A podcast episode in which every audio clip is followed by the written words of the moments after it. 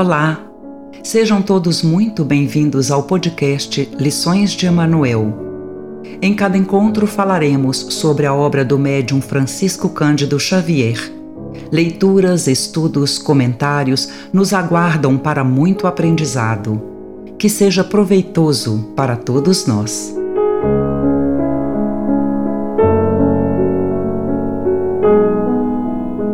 Leitura do livro Nosso Lar Psicografia de Francisco Cândido Xavier, ditado pelo espírito André Luiz. Gravação licenciada pela Federação Espírita Brasileira. Capítulo 42 A Palavra do Governador Para o domingo imediato à visita do Clarim, prometeu o governador a realização do culto evangélico no Ministério da Regeneração. O objetivo essencial da medida, esclareceu Narcisa, seria a preparação de novas escolas de assistência no auxílio e núcleos de adestramento na regeneração. Precisamos organizar, dizia ela, determinados elementos para o serviço hospitalar urgente, embora o conflito se tenha manifestado tão longe, bem como exercícios adequados contra o medo. Contra o medo? acrescentei admirado. Como não? objetou a enfermeira atenciosa. Talvez estranhe, como acontece a muita gente, a elevada porcentagem de existências humanas estranguladas simplesmente pelas vibrações destrutivas do terror, que é tão contagioso como qualquer moléstia de perigosa propagação. Classificamos o medo como dos piores inimigos da criatura, por alojar-se na cidadela da alma, atacando as forças mais profundas. Observando-me a estranheza, Continuou: Não tenha dúvida, a governadoria, nas atuais emergências, coloca o treinamento contra o medo muito acima das próprias lições de enfermagem. A calma é garantia do êxito. Mais tarde, compreenderá tais imperativos de serviço. Não encontrei argumento de contestação para retrucar. Na véspera do grande acontecimento, tive a honra de integrar o quadro de cooperadores numerosos no trabalho de limpeza e ornamentação natural do grande salão consagrado ao chefe maior da colônia. Experimentava então ansiedade justa. Ia ver pela primeira vez a meu lado o nobre condutor que merecia a veneração geral. Não me sentia sozinho em semelhante expectativa porque havia inúmeros companheiros nas minhas condições. Tive a impressão de que toda a vida social do nosso ministério convergiu para o grande salão natural desde o raiar de domingo, quando verdadeiras caravanas de todos os departamentos regeneradores chegavam ao local. O grande coro do templo da governadoria, aliando-se aos meninos cantores das escolas do esclarecimento, iniciou a festividade com o um maravilhoso hino intitulado Sempre Contigo, Senhor Jesus, cantado por duas mil vozes ao mesmo tempo. Outras melodias de beleza singular encheram a amplidão. O murmúrio doce do vento, canalizado em vagas de perfume, parecia responder às harmonias suaves. Havia permissão geral de ingresso ao enorme recinto verde para todos os servidores da regeneração, porque, conforme o programa estabelecido, o culto evangélico era dedicado especialmente a eles, comparecendo os demais ministérios por numerosas delegações. Pela primeira vez, tive à frente dos olhos alguns cooperadores dos ministérios da elevação e união divina que me pareceram vestidos em brilhantes claridades. A festividade excedia a tudo que eu pudesse sonhar em beleza e deslumbramento. Instrumentos musicais de sublime poder vibratório embalavam de melodias a paisagem odorante. Às dez horas chegou o governador, acompanhado pelos doze ministros da regeneração. Nunca esquecerei o vulto nobre e imponente daquele ancião de cabelos de neve que parecia estampar na fisionomia ao mesmo tempo, a sabedoria do velho e a energia do moço, a ternura do santo e a serenidade do administrador consciencioso e justo.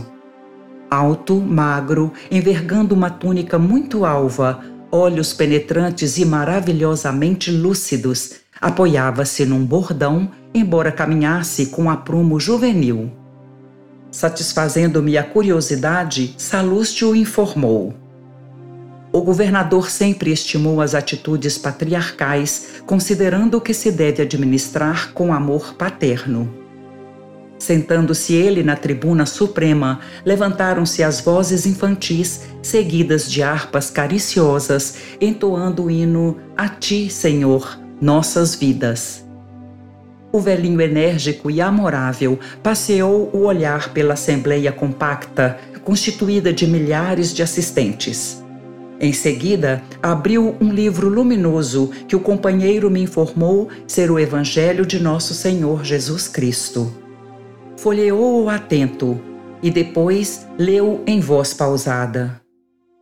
E ouvireis falar de guerras e de rumores de guerras Olhai, não vos assusteis, porque é mister que tudo isso aconteça, mas ainda não é o fim.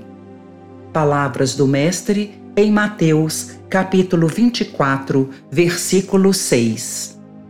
Volume de voz consideravelmente aumentado pelas vibrações elétricas, o chefe da cidade orou comovidamente, invocando as bênçãos do Cristo saudando em seguida os representantes da união divina, da elevação, do esclarecimento, da comunicação e do auxílio, dirigindo-se com especial atenção a todos os colaboradores dos trabalhos de nosso ministério.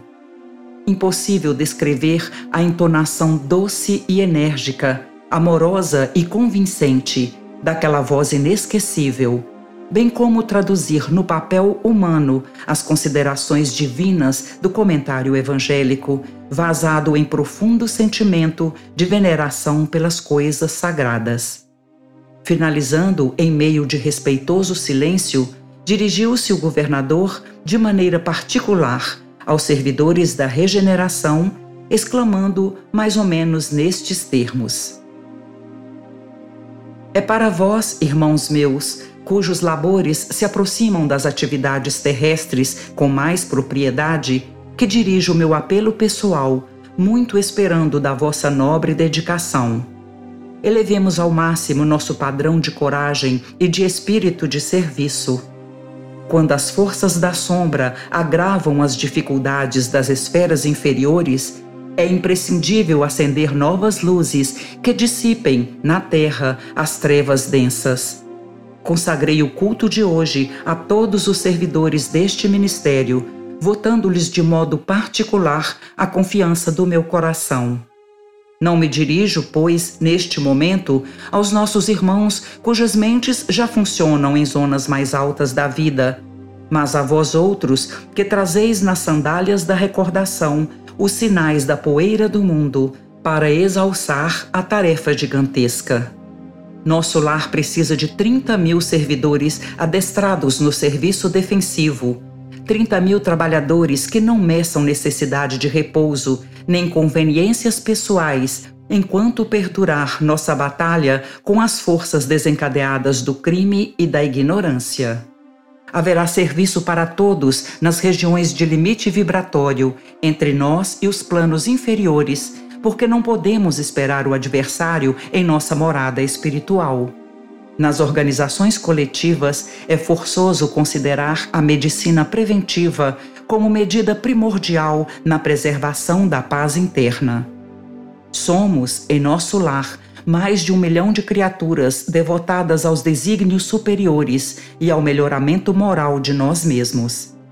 Seria caridade permitir a invasão de vários milhões de espíritos desordeiros? Não podemos, portanto, hesitar no que se refere à defesa do bem.